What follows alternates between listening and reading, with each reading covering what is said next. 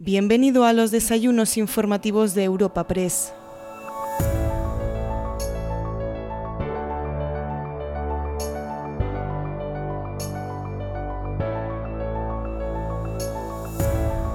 El encuentro que te presentamos hoy en los desayunos informativos de Europa Press te llega gracias al patrocinio de Altadis, Cepsa, Fujitsu, Ibercaja, KPMG, Telefónica y Veolia.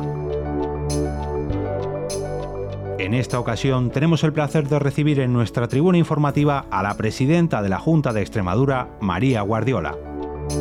La invitada de este desayuno informativo ha sido presentada por el presidente del Partido Popular, Alberto Núñez Feijó, quien tras dicha presentación ha dado paso a la ponente protagonista de este encuentro para su exposición inicial. Tras su intervención, ha charlado con el director de Europa Press, Javier García, quien ha trasladado algunas preguntas de los asistentes a esta cita sobre la actualidad nacional, así como de la región extremeña.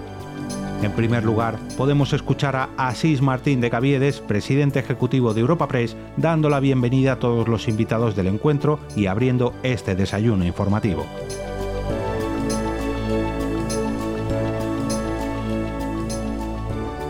Buenos días, señor presidente del Partido Popular, querido presidente, presidenta de la Junta de Extremadura, ponente invitado hoy, querida presidenta, querida María, de verdad, muchas gracias por ser nuestra protagonista.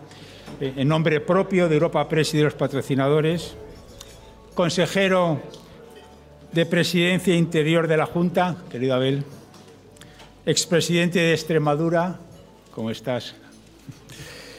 Vicesecretario de Reunión del Territorial del Partido Popular, vicesecretaria de Políticas Sociales, portavoz del Grupo Popular de la Asamblea de Extremadura, diputados numerosos, senadores, consejeros y consejeras de la Junta de Extremadura, embajadores, autoridades, queridas amigas y queridos amigos, y bienvenidos a los desayunos informativos de Europa Press. Querida presidenta, créeme de corazón que me habría encantado eh, presentarte yo, pero es que hay en la sala alguien mucho más importante que va a hacerlo, que es el presidente del Partido Popular. Querido presidente, por favor, tuya la tribuna.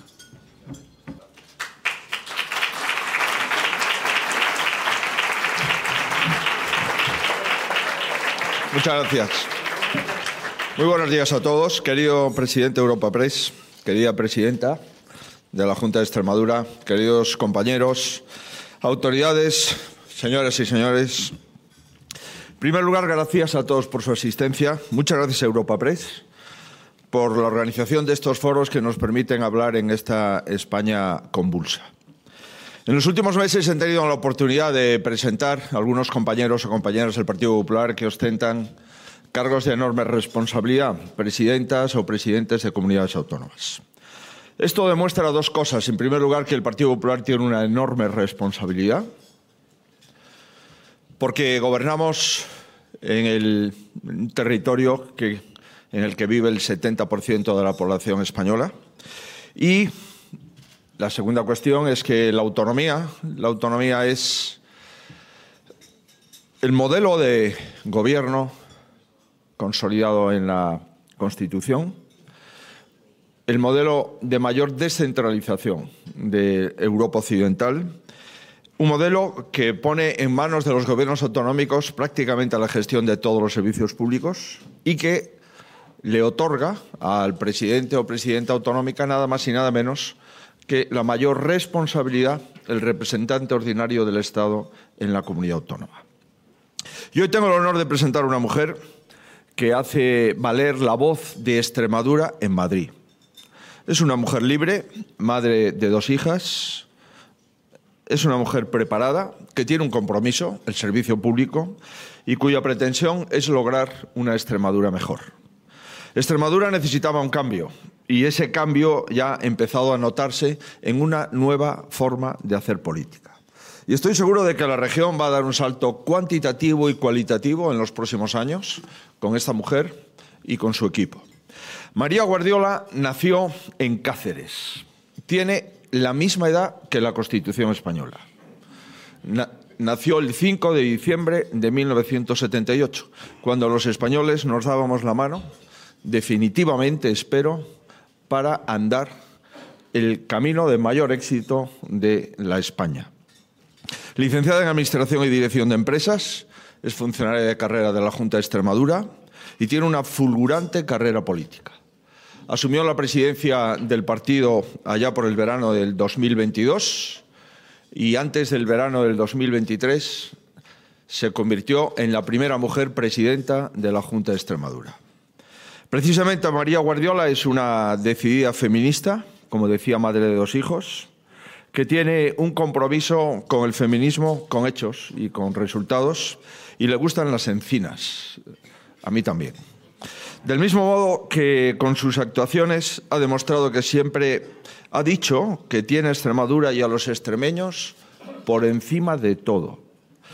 No en vano la conocen como la extremeña y ha llegado a afirmar que mi aventura política solo tiene un sentido, que es mejorar Extremadura.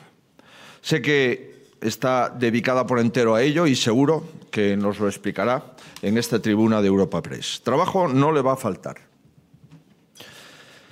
Trabajo no le va a faltar porque tres décadas en las que Extremadura ha sido una gran olvidada no se solucionan en una legislatura.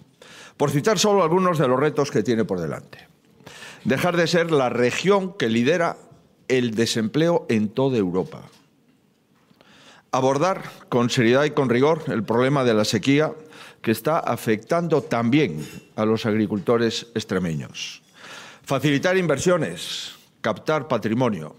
¿Para qué? Para producir riqueza y posteriormente, y por ese orden, distribuirla. Y solventar el histórico déficit de infraestructuras de la región llena de compromisos incumplidos tanto en materia de autovías como en el famoso tren de la vergüenza, que se dijo que era un tren de alta velocidad y ya saben ustedes lo que es. Se trata, en definitiva, de lograr que se haga justicia en esta tierra y que se garantice en pie de igualdad, reitero, en pie de igualdad con el resto de las comunidades autónomas. Digo que lamentablemente no lo tendrá sencillo porque hay quien ha dicho, por su interés personal, caminar en la dirección contraria a la de fomentar, que es la de fomentar las desigualdades y fomentar la división entre los españoles. Rompiendo también de esta forma aquello que consagra la Constitución. A lo largo de la última legislatura hemos visto como el presidente del Gobierno ha llevado a cabo una deriva en contra de los consensos y de los avances logrados por la sociedad española al amparo del Estado de las Autonomías y de la Carta Magna. Los ataques a nuestras instituciones se sucedieron al tiempo que se avanzaba en su control y se iban tomando las decisiones contrarias a lo que se había prometido. Por ejemplo, dijo que gobernaría que no gobernaría con Podemos y en cuestión de días hizo al fundador de Podemos vicepresidente.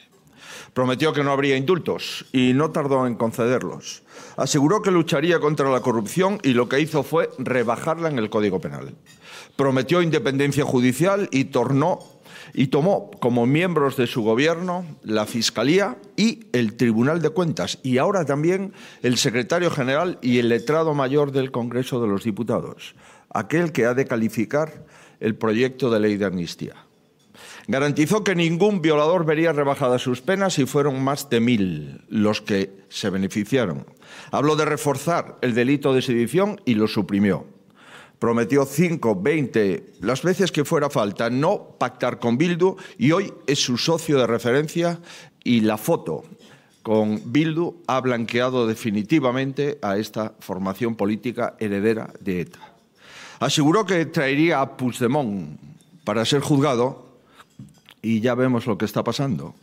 Y ahora toca la amnistía, que hasta unas horas antes del 23 de julio, fecha de las elecciones, llegó a decir que no se produciría en ningún caso porque es inmoral e inconstitucional. Pues bien, tras perder las elecciones, ha reconocido que su palabra no vale nada y que está dispuesto a todo por seguir en el poder. Y lo estamos viendo lamentablemente día a día.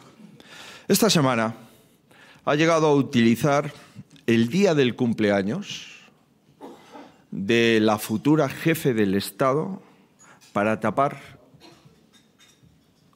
una decisión indigna. Y lo peor es que sabemos que en las próximas horas o minutos, o quizás ahora mismo lo está haciendo, será capaz de volver a superarse con una indignidad mayor. Tras llevar al Gobierno de España al borde del precipicio constitucional, Sánchez ha decidido dar un paso adelante. Este acuerdo jamás existiría si no fuese por la necesidad de Sánchez. No es el interés general, es su exclusivo interés particular.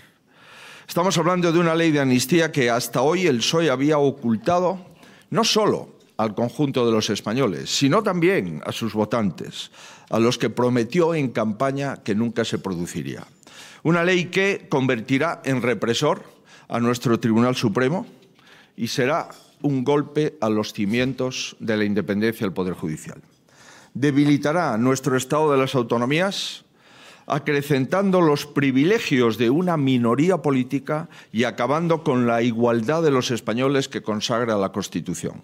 Y legitimará el discurso del independentismo que saldrá reforzado para volver a echar pulsos al Estado.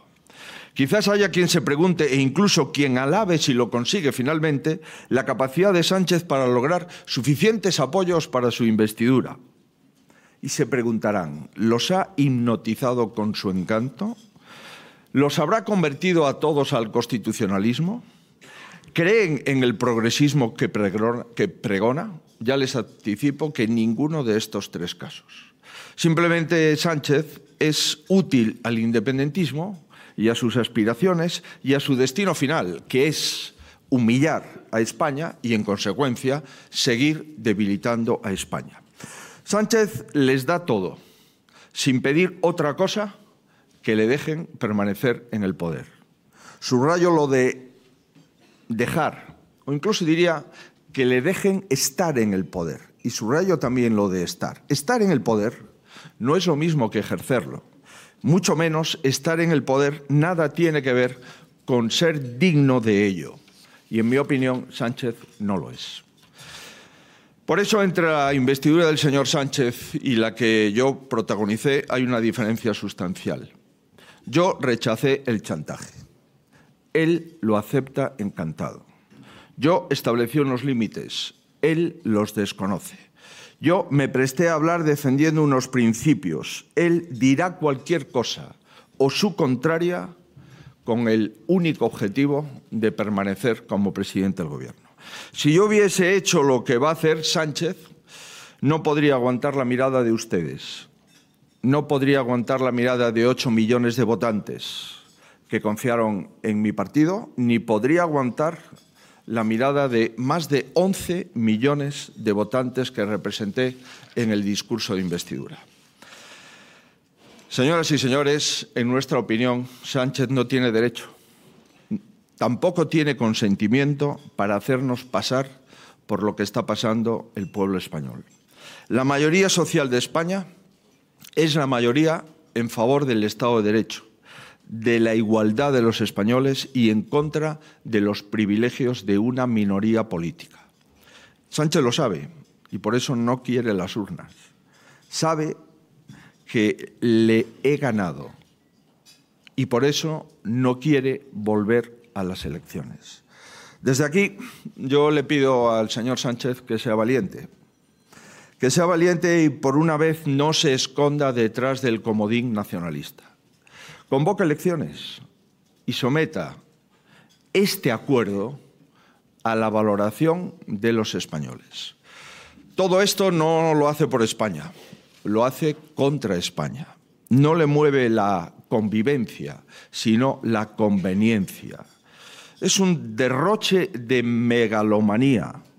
Habla de España como si fuera suya y pretende manejar el Estado como si fuese suyo siendo el presidente del Gobierno de obtener la investidura más débil de toda la historia democrática española.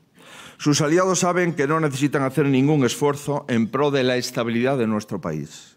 Les basta con ir ampliando la libertad condicional que le conceden a medida que se irán cumpliendo las exigencias y los chantajes del separatismo. Pretenden con estos métodos frustrarnos y callarnos.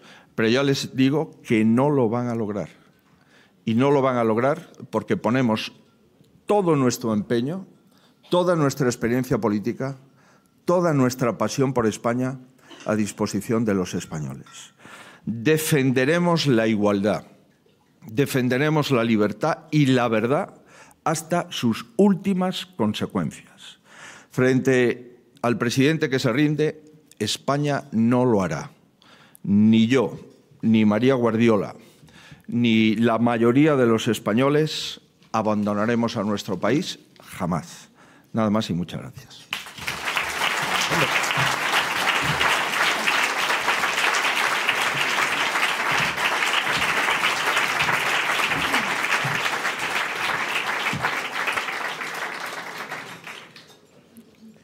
Bueno, muy buenos días a todos. En primer lugar, querido presidente del Partido Popular, querido Alberto Núñez Feijó, gracias por tus palabras.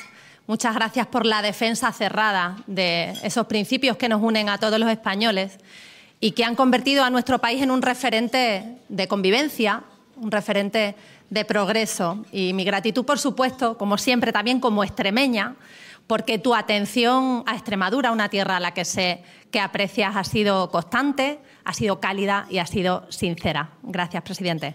Gracias al presidente de Europa Press, embajadores y miembros del cuerpo diplomático, consejeros de la Junta de Extremadura, diputados, senadores, director de Europa Press, representantes del mundo empresarial, representantes de los medios de comunicación, representantes sindicales, patrocinadores, señoras, señores, muy buenos días y muchas gracias por asistir a este desayuno informativo. Contaba Michael Ignatieff en su libro Fuego y cenizas que cuando aceptó ser el candidato liberal para presidir Canadá, su mayor temor era caer en la mediocridad sin darse cuenta. Ese viaje del entusiasmo a la vulgaridad que había visto ya en algunos compañeros de partido y rivales políticos. Tenía miedo de terminar centrándose demasiado en esa pugna entre partidos, en las disputas externas e internas, y acabar olvidando su verdadera vocación, el motivo de su militancia, que era gestionar lo público, asumir responsabilidades, mejorar la vida de los ciudadanos, o como advirtió el entrenador eh, Juan Manuel Lillo de una forma más gráfica en una de sus célebres frases, comprobar que la guarnición se había comido al solomillo. Yo defiendo la política de los hechos frente a la política de las promesas, que mi esfuerzo esté siempre y sobre todas las cosas en mejorar la vida en mi tierra. Ignatieff discutía habitualmente con su equipo sobre si debía tomar el camino elevado o el camino discreto, para responder a esas provocaciones constantes que venían del otro lado en esta eterna campaña electoral en la que se ha convertido la política en nuestros tiempos. Un buen representante público no debe rehuir de la discusión, ni del choque dialéctico, ni de la confrontación de ideas.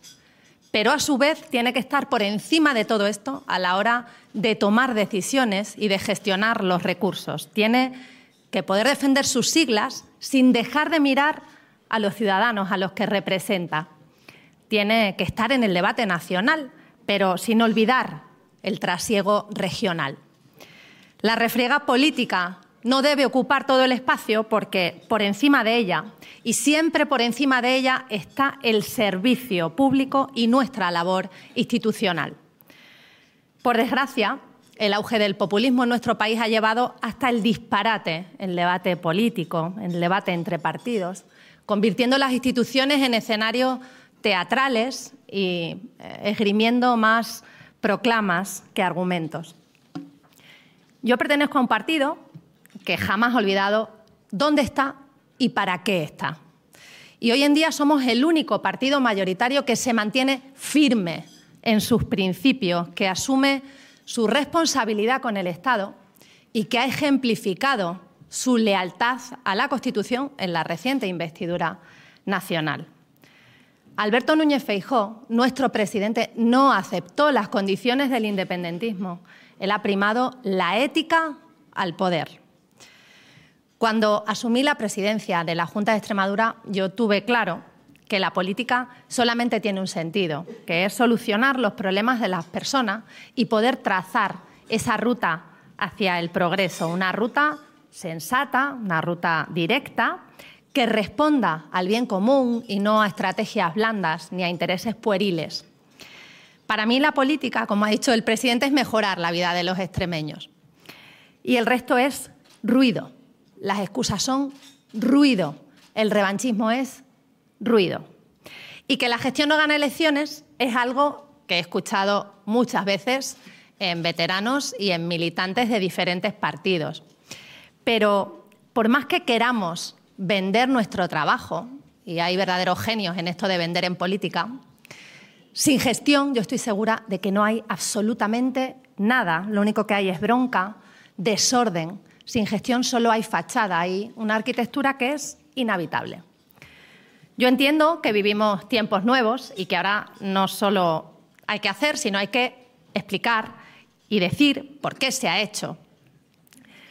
Y aunque en este país, el ejemplo más cercano lo tenemos en el reciente acuerdo del Partido Socialista con Sumar, está de moda no hacer y decir que se ha hecho, pero no es mi caso ni lo va a ser nunca. Yo sé muy bien lo que quiero para Extremadura y sé cómo puedo hacerlo. Y por supuesto también conozco el coste emocional que supone liderar el cambio, tomar decisiones ambiciosas, decisiones honestas. Y lo sé y conozco el camino, no porque haya tenido una epifanía política, sino porque he recorrido mi tierra. He estado con personas que lo han perdido todo. He hablado con personas cuyas demandas llevaban guardadas en un cajón durante muchos años, con personas reivindicativas, con personas trabajadoras, con personas justas, que me han ayudado a dibujar ese mapa para el futuro de Extremadura. Cuando llegué a la presidencia del Partido Popular de Extremadura, defendí que los extremeños tenían derecho a ser escuchados. Y tuve la certeza de que ni el presidente del Gobierno de la Nación, ni el presidente del Gobierno de Extremadura, de la comunidad autónoma, sabían lo que pasaba de puertas para adentro en los hogares, en las oficinas de empleo, en los hospitales, en los colegios, en, en los negocios. Y me propuse que antes de tener interés en las urnas y en los sondeos, tenía que tener interés en Extremadura, en los extremeños y en sus anhelos. Decenas de miles de kilómetros recorridos en mi tierra. Un proceso de escucha que cimentó mis propuestas y que espoleó a mi equipo. Aquel itinerario que hicimos por el corazón y por las entrañas de Extremadura fue imprescindible para ese buen resultado electoral que obtuvimos. Y de aquellos días guardo una libreta llena de apuntes, apuntes que luego se convirtieron en nuestro programa de gobierno y que ahora se están convirtiendo en ley. Recuerdo en uno de estos encuentros un docente con mucho cariño en Mérida me dijo, María, tomas más apuntes que mis alumnos. Cuando la semana pasada anunciamos que íbamos a bajar las ratios en las escuelas rurales y que íbamos a contratar a más docentes eh, para el curso que viene, que era una reivindicación histórica del sector, me acordé de aquel hombre, me acordé de aquella libreta, del bolígrafo al papel, del papel al Consejo de Gobierno y de ahí a toda Extremadura. Y para mí ese es el camino elevado, para mí ese es el camino correcto, la escucha, la memoria, la falta de arrogancia, la cercanía, el trabajo. Y eso es lo que hice y eso es lo que voy a seguir haciendo. Para eh, poder cambiar Extremadura tenemos que escuchar a Extremadura. Si yo les digo que mi tierra es una tierra fértil, es una tierra llena de talento, con un gran potencial turístico, energético, agroindustrial, una región cultural, innovadora, emprendedora, pues ustedes se preguntarán por qué sigue eh, a la cola de todos los rankings, por qué sufre tanto paro, tanta pobreza, tanta despoblación, por qué es una tierra que está tan desconectada del resto de regiones. Pues la respuesta es sencilla, porque no todos los gobiernos han elegido el camino elevado, el de la gestión, el de la escucha, el de los hechos frente a las promesas. Porque gobernar es decidir, porque gobernar es anticiparse, porque gobernar es elegir, gobernar es mojarse y no todos los gobiernos están preparados. Nosotros no hemos sido llamados a prometer, sino a cumplir. Hay regiones como la nuestra, como Extremadura, que no se pueden permitir más prórrogas. Hace una semana cumplimos nuestros primeros 100 días como gobierno del cambio en Extremadura y ya hemos demostrado que hay otra manera de hacer las cosas. Se pueden bajar impuestos sin empobrecer los servicios y se pueden tomar medidas inmediatas de choque para aliviar el peso de la inflación en las familias. Se puede apostar por el autoempleo y se pueden eh, aprobar ayudas para nuestros agricultores y nuestros ganaderos entre otras muchas medidas que ya hemos plasmado. Y algo que pienso repetir cada vez que tenga ocasión en esta legislatura. El Partido Popular sabe gestionar lo público con mucho más ahínco, con más determinación y con mejores resultados que el Partido Socialista. Las políticas sociales, la sanidad, la educación, la dependencia, no son patrimonio de la izquierda. Ser progresista es preocuparse por nuestro Estado social y democrático de derecho y hacerlo con serenidad y con solvencia, hacerlo sin agitación, sin propaganda. Bajaron impuestos en un contexto como en el que estamos, en un contexto como el actual, no es de izquierdas y de derechas, es de absoluto sentido común. Extremadura, afortunadamente, ya no es una región que asfixia al contribuyente, porque hemos cambiado la forma de hacer política fiscal. El pasado 15 de septiembre aprobamos un decreto ley de medidas urgentes que contenía medidas tributarias y medidas económicas. En él se contempla la primera bajada de impuestos a la que seguirán otras más, pero esta era crucial para empezar a mejorar la vida de las familias, para poder apoyar a los autónomos y para poder estimular el tejido económico de Extremadura. El Gobierno de la Junta ha cumplido el compromiso que adoptó en las urnas, que es devolver el esfuerzo realizado en los últimos años por los extremeños, que son los españoles que tienen los salarios más bajos y que hasta ahora estaban soportando los impuestos más altos.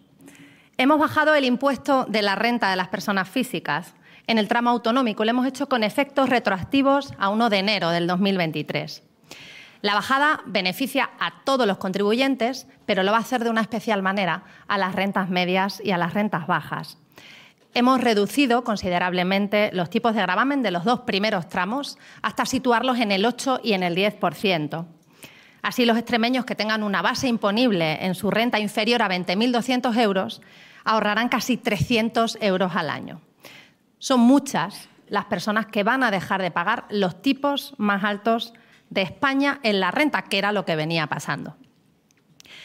Hemos actuado además para compensar el elevado precio de los alquileres en las familias y para poder ayudar a los jóvenes a emanciparse. Hemos elevado a un 30% la deducción por el alquiler de vivienda habitual a los jóvenes menores de 36 años. Yo me pregunto qué cerrazón había llevado a los gobiernos socialistas a mantener a Extremadura con ese yugo eh, espectral de los impuestos, porque nos hablaban y nos siguen hablando de los ricos, de las grandes fortunas, yo no sé en qué Extremadura ha vivido el socialismo, dónde están esos millonarios en mi tierra. Ellos nos han vendido una irrealidad y nos han dado constantemente lecciones de justicia social y de redistribución. Y detrás de sus palabras, como detrás de la cortina del mago de Oz, solo había pequeñez y miedo.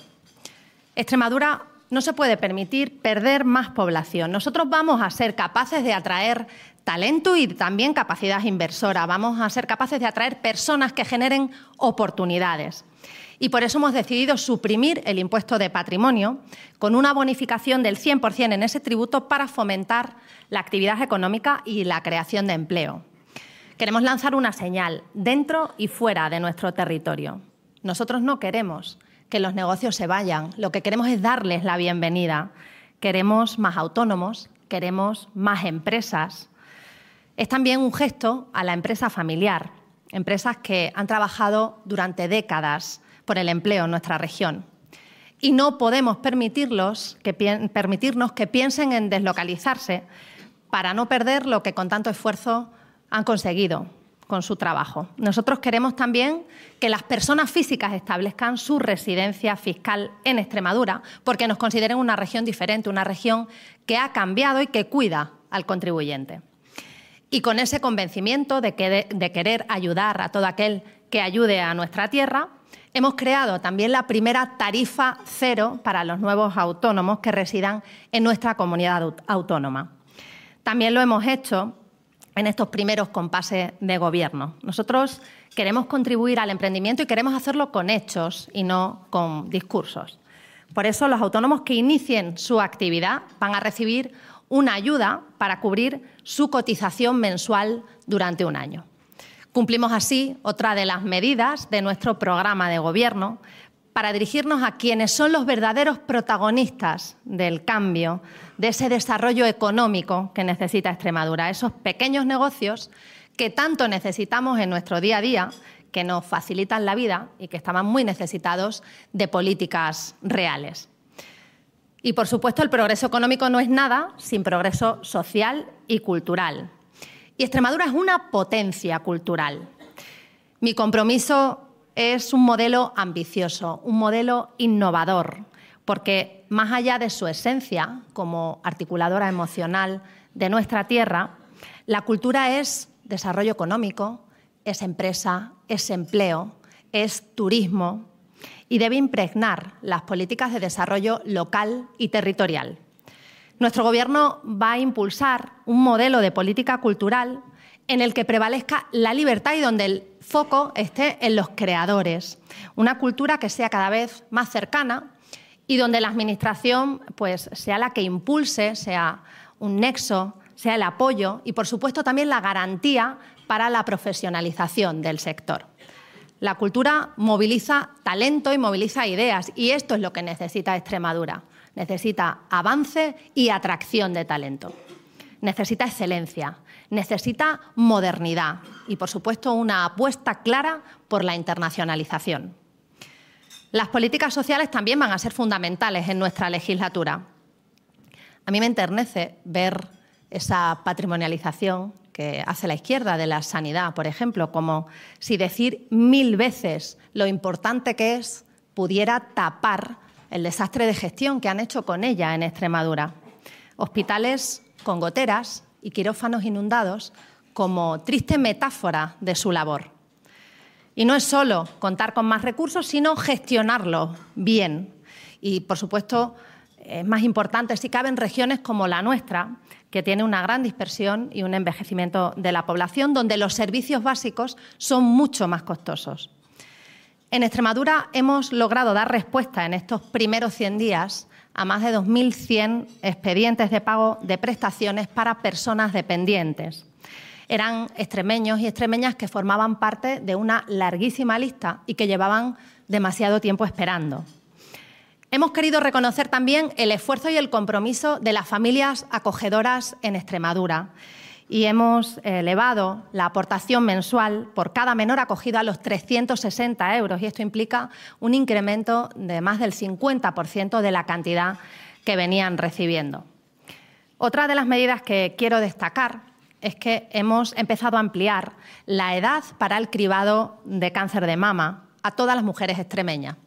Y a partir del primer trimestre del año 2024 podrán acceder a pruebas gratuitas las mujeres desde los 49 años y esta edad irá descendiendo poco a poco. Servicios bien gestionados, voluntad, escucha, porque también de escuchar lecciones se cansa una. No hay mejor maestro que el ejemplo y el Partido Socialista, si ha ejemplarizado algo en nuestra tierra, ha sido desidia e incapacidad. Por eso Extremadura votó cambio, por eso Alberto Núñez Feijó ganó las elecciones generales, porque decir es sencillo, pero hacer requiere voluntad y esfuerzo. Y el Partido Popular de voluntad y esfuerzo sabe bastante. Si para la mayoría de españoles el gobierno de la nación lleva meses aletargado y esperando que un delincuente levante su pulgar aprobatorio, para Extremadura ya hace mucho tiempo que el Gobierno de Sánchez activó el modo dejación de funciones. Yo estoy esperando a que una ministra de Transportes, a que la ministra de Transportes quiera recibirme.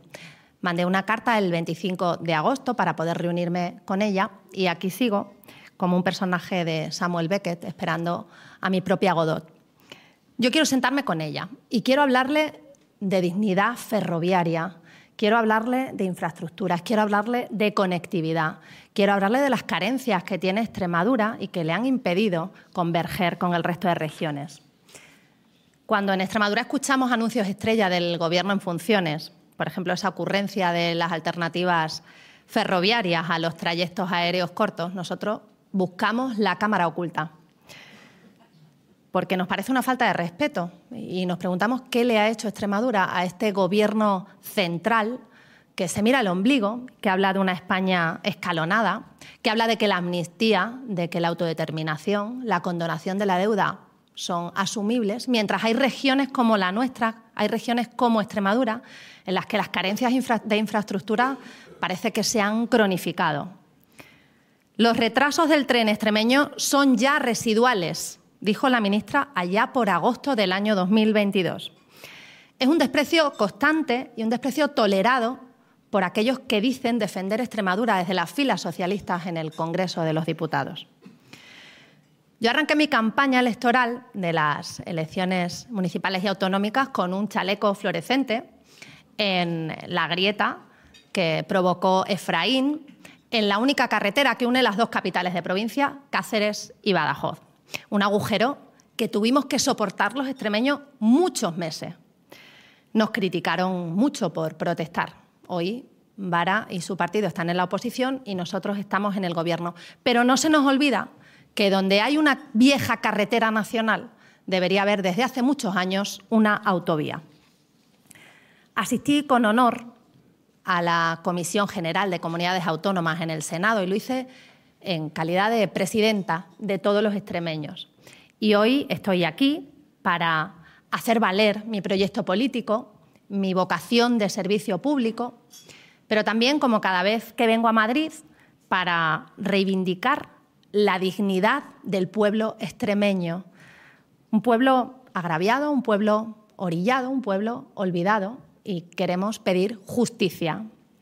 Porque una cosa es la lealtad y otra es la resignación.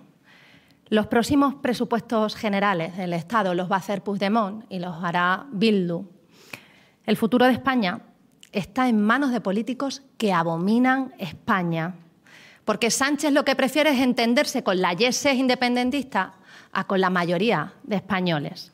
Y esto pone en un serio peligro que haya recursos en las próximas cuentas del Estado para conectarnos con Madrid por la alta velocidad, o que haya recursos para esas autovías que necesitamos para conectarnos con el Levante y con el sur de España.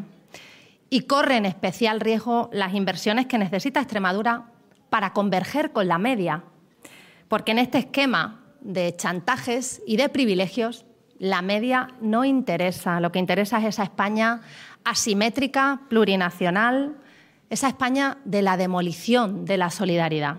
No importa que la España rural, que la Extremadura rural, esté luchando a pulmón contra su opacidad. Extremadura se juega mucho en los próximos cuatro años.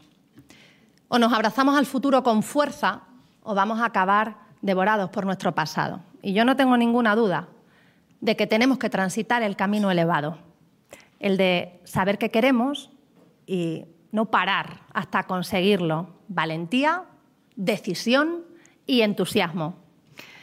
Extremadura va a seguir la estrategia de atracción de grandes proyectos industriales centrada principalmente en cuatro sectores estratégicos, el sector de la energía, el sector agroalimentario, el sector del turismo y el sector tecnológico. Vamos a trabajar desde la inteligencia competitiva, contrastando nuestra estrategia proyectada en el tiempo con ejecutivos y ejecutivas de las empresas del IBEX 35 que tienen vinculaciones con Extremadura porque queremos que nos ayuden a transformar nuestra tierra. Y, por supuesto, vamos a trabajar en un plan de transformación digital de Extremadura con cinco ejes la creación de un ecosistema de generación de empleo de alto valor, un plan de formación para crear, para retener y para atraer talento digital, la digitalización de nuestras empresas, la atracción de empresas y de nómadas digitales y el fomento del emprendimiento de base tecnológica. Extremadura cuenta. Extremadura cuenta con sus mujeres, cuenta con sus emprendedores, cuenta con sus familias, cuenta con la cultura, cuenta con sus mayores. Y España debe contar con Extremadura. Yo quiero una Extremadura sin complejos, una Extremadura que camine con determinación hacia su futuro, porque esa es nuestra obligación, esa es nuestra responsabilidad y ese es nuestro convencimiento. Muchas gracias a todos. Muchas gracias. Muchísimas gracias, Presidenta. Gracias. Tenemos media hora. ¿eh? No quiero pasarme porque hay mucha, hay mucha agenda. Vamos a hablar, obviamente, de, Extremadura, vamos a hablar mucho de Extremadura y dejaremos la segunda parte, hablar un poco de la situación general del país, de cómo afronta su partido lo que se prevé, una investidura, en fin. Y, por supuesto, estoy permanentemente pendiente del, teléfono por si hay cualquier novedad en el Congreso. Ahora mismo, a las 10 menos cuarto, todavía no la hay. ¿eh? O sea que no sabemos de momento nada. Presidenta, permítame, antes de nada, le voy a hacer una pregunta de cotilla, lo reconozco. ¿Qué tal fue el, martes la ceremonia del juramento de la princesa? No digo la parte pública, que todos la vimos. Le pregunto, ¿de qué se habló en los corrillos, Presidenta? Bueno, yo tengo que reconocer que disfruté muchísimo el martes.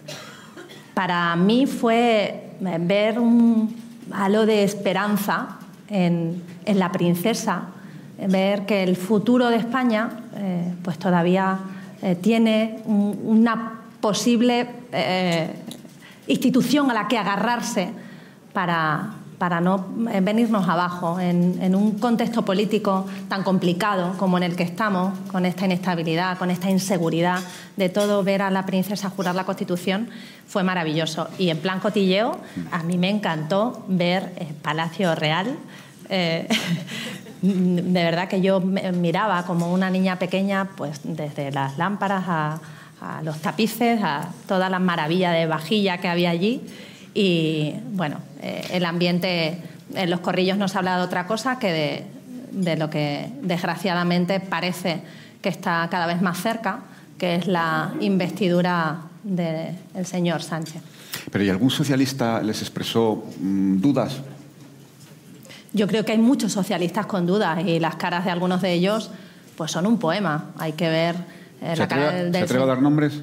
Sí, iba a hablar, del señor Fernández Vara, que ha visto todo el mundo la cara que tenía aplaudiendo en, el Comité eh, Federal. Eh, yo creo que, esa cara al final es el reflejo del alma. Creo que hay muchos socialistas que no están cómodos y a mí me gustaría que hubiera valentía que en este caso el señor Fernández Vara, que es extremeño, mirase a los ojos a sus paisanos e intentara evitar la deriva política a la que nos lleva su secretario general.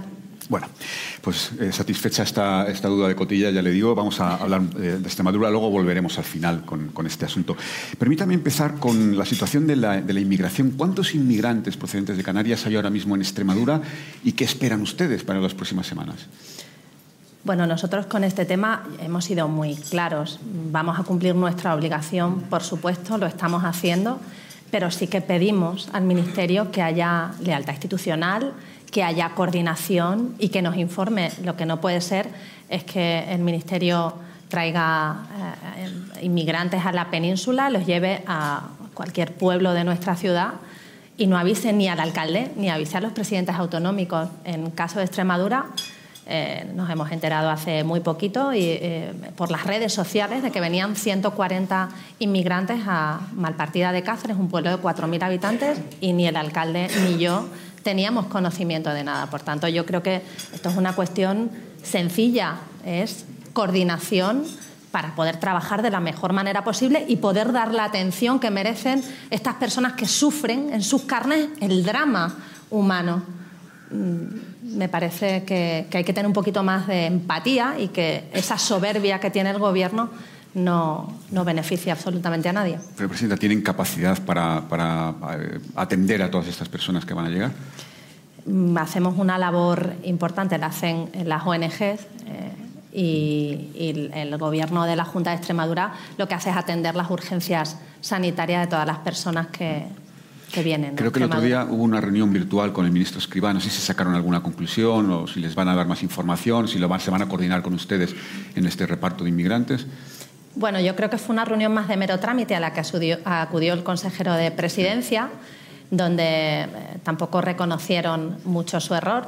Ellos eh, han manifestado que, nos van a mantener informados, pero lo que hemos pedido es que haya una conferencia sectorial de migraciones, que es lo que corresponde en un tema como este, porque también tenemos derecho a saber las comunidades autónomas cuál es la política en materia de migraciones que se va a seguir, hasta cuándo, cómo. Mm, creo que, que tenemos que atender a muchas personas y que tenemos que saber eh, y anticiparnos a lo que nos va a venir. Mm.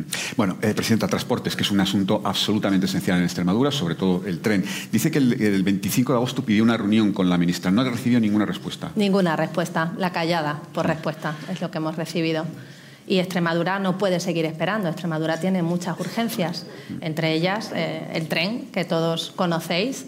También tenemos la necesidad de manifestarle a la ministra eh, la importancia que tiene para nosotros la ruta el tren Ruta de la Plata eh, y, las autovías que llevamos años esperando. Tenemos muchas necesidades y yo creo que, el Ministerio tendría que eh, ejercer su competencia, está, tendría que estar trabajando en funciones, pero únicamente está pensando en, en mantener en el poder a su secretario general, a Pedro Sánchez. Claro, eh, Presidenta, porque esa apelación que hace usted a, Extremadura como sitio eh, amistoso para la inversión, por así decirlo, choca con una realidad que es el aislamiento geográfico, entre comillas. Eso es. Nosotros vamos a poner todos los esfuerzos en que Extremadura sea una región atractiva para invertir, que genere riqueza y que genere empleo, pero siempre estamos topados por, la conectividad, por las conexiones, eh, tanto ferroviarias como, como por carretera. Eh, nos ha contado que tienen un plan para hablar con, ejecutivos del IBEX 35, una especie de asesoría. ¿Tiene, ¿Nos puede eh, precisar algo, algo más con qué empresas han puesto en contacto, de qué están hablando? Bueno, está, hoy tenemos también la suerte de tener aquí al consejero de Economía y ellos están diseñando este plan porque hay mucha gente que mira a Extremadura. Extremadura es una región que tiene muchas posibilidades, muchas potencialidades. Es una región que tiene eh, mucha tierra, mucho terreno, una región muy amplia, con suelo barato, con muchas horas de luz. Somos una potencia en materia energética, por supuesto en materia turística, en materia cultural y, yo creo que eh, cuando vean que vamos a simplificar todo el tema de la burocracia, que vamos a ser un referente en transformación digital, las empresas estarán encantadas de venir a Extremadura porque las vamos a tratar como se merecen. Lo que pasa, Presidenta, que da la impresión de que faltan grandes proyectos tractores para la economía extremeña. No sé si, eso, si usted tiene esa sensación y cómo se puede revertir esa situación. En Extremadura hemos vivido muchos años con promesas y promesas y promesas incumplidas a los extremeños se les ha generado siempre pues, una ilusión, una expectación con grandes proyectos que luego quedaban en nada. Eh, nosotros hemos dicho que no queremos primeras piedras, estábamos cansados de, ver a, los gobiernos socialistas poner primeras piedras y lo que queremos es que haya muchas últimas piedras. Y para eso pues, nosotros no vamos a dejar de trabajar, no vamos a parar para que las empresas vengan, eh, tengan todas las facilidades del mundo y los proyectos al final sean una realidad. Pero, pero sí, faltan muchos proyectos en Extremadura. Eh, ahora mismo ha habido una resolución del PERTE de 300 millones a Envision y es un proyecto donde nosotros eh, vamos a poner los esfuerzos, vamos a mimarlo mucho para que eso sea, acabe siendo una realidad. ¿Tienen ya alguna, nos puede anticipar algo todavía es pronto? Eh, estamos viendo cómo avanzan. Ah. Presidenta, una de las apuestas de los últimos años en Extremadura es por las, por las energías renovables. Eh, eso es verdad que el anterior gobierno hizo una apuesta muy seria sobre este asunto. ¿Usted va a mantener esa, esa, apuesta por las renovables? Por supuesto, nosotros somos una potencia y una referencia en producción de energía fotovoltaica. Producimos, tenemos el 27% de la potencia total nacional, somos pioneros y nosotros vamos a seguir trabajando en esa línea pero creemos que a esto hay que unirle el, no, cierre de la central nuclear de Almaraz, que nos parece fundamental en un momento como en el que estamos, donde la soberanía energética es tan importante. Nosotros tenemos una central nuclear que quieren cerrar. Eh, creo que el, primer reactor en el 2027, el siguiente en el año 2028. Y es urgente que el Gobierno eh, de marcha atrás y que no cierre una central que en Extremadura da mucho dinero.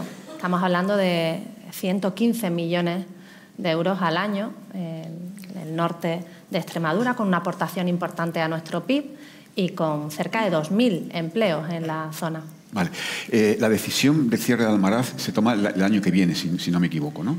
Bueno, ellos ya han dicho que quieren cerrar. Ellos se refiere al gobierno, no al, consorcio que gestiona no, la No, no, el gobierno. El gobierno ha dicho que tiene que cerrar. Nosotros nos hemos puesto en contacto con las eh, propietarias y estarían dispuestos a la continuidad, pero en esto tiene que haber una decisión política eh, de no cierre de la central nuclear. La propietaria, creo, es un consorcio de Iberdrola, Endesa y Naturgy. Sí. Y ellos no quieren cerrar. Ellos están dispuestos a no cerrar. Vale. ¿Y han hablado con el gobierno de este asunto? ¿Han hablado con la vicepresidencia tercera? Hemos presentado mociones, hemos, no hemos hablado con ellos porque no nos reciben, pero es una de las cuestiones que tenemos en, la agenda próxima. ¿Y tiene usted esperanza? Porque es verdad que el, gobierno y sobre todo la vicepresidencia eh, es claramente antinuclear.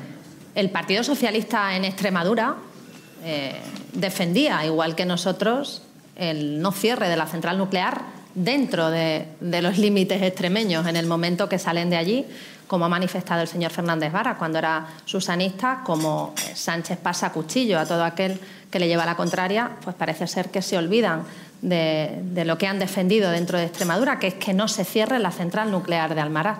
Para nosotros es fundamental y, por supuesto, sí tenemos esperanzas y vamos a, luchar para que no suceda. Vale. Eh, Presidenta, nos ha expuesto en su intervención las, bajadas de impuestos que tomó prácticamente nada más llegar. Eh, ¿Hay margen para, a lo largo de la legislatura, hacer más retoques fiscales para hacer Extremadura más atractiva? Por supuesto que hay margen y vamos a ir haciéndolo de una forma progresiva y vamos a ir midiendo el impacto que tiene cada medida que tomamos. Yo creo que esto es fundamental.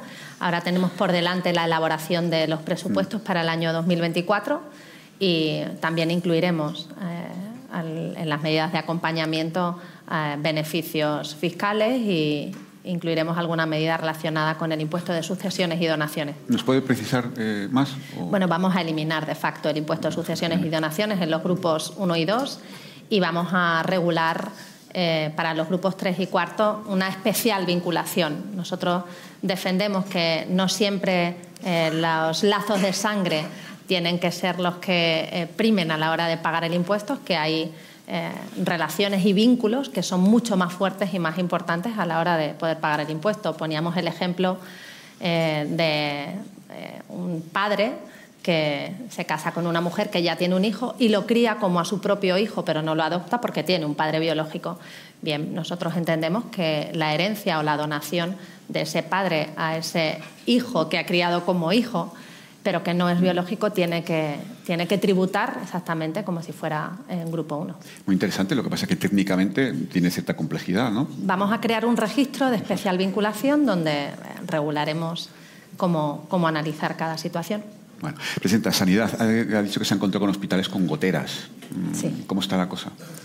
Bueno, en Sanidad mm, tenemos un déficit importante en las infraestructuras eh, déficit eh, que vamos a intentar ir solucionando también de manera progresiva, porque como bien ha dicho el presidente, no se puede solucionar todo nada más llegar y, en una legislatura, pero ya estamos trabajando para que los próximos presupuestos tengan una apuesta importante en, materia de sanidad y solucionar los problemas que los extremeños estamos padeciendo durante mucho tiempo. Simplemente hacer un paréntesis, eh, la cadena SER está informando de que el PSOE y Esquerra alcanzan un acuerdo para completar el traspaso de las competencias de Rodalías a Cataluña, a las cercanías. No sé si esto tiene algo que ver con la situación del tren en Extremadura, pero yo se lo digo. Por supuesto que sí. si hay regiones que vamos a salir perjudicadas de este pacto de la vergüenza, eh, somos regiones como Extremadura, que necesitamos mucho, necesitamos un, plus, necesitamos que, se haga una apuesta importante hacia el gobierno extremeño, porque es la única forma de que nosotros podamos partir en igualdad de condiciones de que el resto de comunidades autónomas y empezar a crecer y converger con la media. Eh, si la condonación de la deuda eh, a Cataluña la tenemos que pagar entre todos, pues eh, no sé cuándo se va a mirar a Extremadura, porque tenemos que seguir siendo ciudadanos de segunda. Eh, presidenta, se han cumplido 100 días, algo más de 100 días de su mandato. Una reflexión general, ¿cómo están funcionando las cosas, sobre todo en lo que es la relación con Vox? Hemos visto que acaban de, cambiar a, la consejera, que, por cierto, este cambio ha sido un cambio mm, impuesto, impuesto entre comillas, sugerido por Vox, o sea, que no ha generado ningún problema en su gobierno. ¿no? El cambio de la consejera Camino Limia eh, fue un cambio porque ella pidió por motivos personales dejar la consejería y yo no podía hacer otra cosa que, aceptarlo, pero la relación con la anterior consejera era buena, igual que lo es con el consejero actual, con Ignacio, y desde luego trabajamos eh, bien en un proyecto que está únicamente pensando en mejorar la vida de los extremeños y en eso está, en eso está mi gobierno. O sea, que esté usted en líneas generales satisfecha, más o menos. Sí, nosotros eh, somos un equipo de personas que tenemos todos el objetivo de mejorar Extremadura, que venimos con muchas ganas, con mucho entusiasmo, con mucha pasión y eso se nota y se transmite y yo creo que, que esas ganas de cambiar las cosas también eh, las, están, las estamos viendo incluso en los funcionarios. Nosotros vemos la ilusión en la calle, hay esperanza y la gente nos mira con esperanza y nosotros de verdad que, vamos a entregarnos en cuerpo, en cuerpo y alma para, para conseguir eh, colmar las expectativas que tiene la gente y para atender los anhelos de los extremeños. Presidenta, visto ahora en perspectiva y cuando ya han pasado tres meses, ¿hubiera cambiado algo su, actuación eh, cuando, cuando, se produjeron los pactos con, con vos? Bueno, yo en la vida, y las personas que me conocen así más de cerquita, soy una persona vehemente, soy una persona que tiene determinación y eso me ha ayudado mucho a conseguir siempre los objetivos que me he marcado. Yo ya lo he dicho, creo que no se debe actuar desde el enfado y en caliente, pero en ningún caso, y quiero dejarlo muy claro, he renunciado a mis principios, todo lo contrario, ni a mi palabra. La palabra eh, que yo le di a mis vecinos, a los extremeños, era que venía a cambiar Extremadura. Por encima de cualquier cosa. Yo venía a transformar mi tierra y por eso me afilié al Partido Popular, por eso me presenté para ser presidenta del Partido Popular y por eso aspiraba a ser presidenta de todos los extremeños con el objetivo de cambiar Extremadura. Y es cierto que mi deseo era gobernar en solitario, como el de, entiendo, cualquier candidato.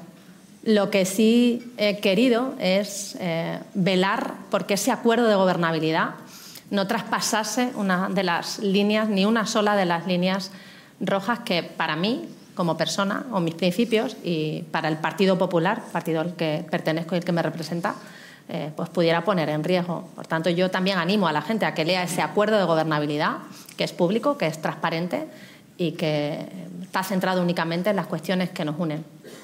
Bueno, Presidenta, eh, pues seguimos avanzando. En teoría, esta tiene que ser la legislatura en la que se reforme el sistema de financiación autonómica que está pendiente desde hace muchos años. ¿Qué va a exigir Extremadura en esa reforma que esperemos que se produzca? Bueno, lo principal es que haya más recursos, eh, más ingresos para las haciendas autonómicas, que esta es una cuestión que también nos preocupa a la vista de las intenciones del señor Sánchez. Tiene que haber más recursos y tiene que haber una simplificación de la amalgama de fondos que actualmente hay. Y, por supuesto, tiene que haber eh, un análisis mm, generoso del peso de las variables que actualmente eh, influyen en el sistema de financiación autonómica. Tiene que haber un foro multilateral donde estemos todas las comunidades autónomas y las ciudades con estatutos de autonomía, donde esté el Gobierno y donde se analice, como digo, eh, con generosidad, cuáles son las necesidades que tenemos las comunidades autónomas. Lo principal es que haya recursos para que se cubran el coste de los servicios fundamentales que tenemos que prestar. Y a partir de ahí, cuando esos recursos estén asegurados, Extremadura va a pelear por tener eh, colmadas esas carencias en infraestructuras que llevamos soportando mucho tiempo a través del Fondo de Compensación Interterritorial y, por supuesto, a través de las inversiones territorializadas que hace el Estado. En Extremadura, el año que más recibimos del Estado en inversiones, pues quizá hablamos de este año pasado creo que era un 3,5% de la inversión ah. territorializada que hace el Estado frente a un 17 que recibe Cataluña. Yo creo que esta situación tiene que cambiar y esto no puede salir gratis. Mm. Pero, Presidenta, eh, por, intentar concretar un poco, eh, Extremadura es una región o sea, extensa y muy poco poblada, con una gran dispersión de, población. Eh, ¿qué, debe, primar más? ¿Ese factor de, dispersión poblacional, la población? Ahora mismo las necesidades de Extremadura y las de, entiendo que toda España, porque todo el mundo tenemos la preocupación del reto demográfico, de la despoblación, lo que hay que primar es eh, la dispersión y la superficie. Yo creo que hay que tener en cuenta que eh, el coste de prestar un servicio en una región como Extremadura, donde somos un millón de habitantes en 40.000 kilómetros cuadrados, pues eh, es mucho mayor que en otras regiones donde la población está más concentrada y, el territorio es más pequeño. Por tanto, sí, nosotros vamos a pedir que se incremente el peso que tiene la superficie y que se incremente el peso que tiene la dispersión y, por supuesto, también el envejecimiento. Ahora mismo eh, creo que es un 8,5% el peso que tiene el envejecimiento eh, dentro de esa población ajustada y, las personas menores de 16 años creo que son un 20,5, creo recordar. Presidenta, el Partido Popular tiene un enorme poder territorial, gobierna 12 autonomías con necesidades muy distintas. Obviamente, estos problemas que usted plantea no son los mismos que tiene Valencia o que tiene Baleares, que también gobernadas por el Partido Popular. ¿Hay riesgo de una cierta cacofonía eh, cuando, cuando llegue el momento de reformar el sistema de financiación? Yo no lo creo. Yo creo que vamos a ir todas a una. En estas cuestiones hay que tener generosidad y, como digo, lo que hay es que asegurar que todas las regiones recibamos los recursos que son necesarios para prestar los servicios fundamentales pero no por los gobiernos autonómicos, sino porque los ciudadanos tienen derecho a recibir eh, los servicios en igualdad de condiciones independientemente del lugar en el que residan. Y en eso pues, estoy convencida de que los presidentes de las comunidades autónomas gobernadas por el Partido Popular vamos a saber entendernos, a llegar a un acuerdo y a exigir al Gobierno central pues lo que entendamos que es más justo.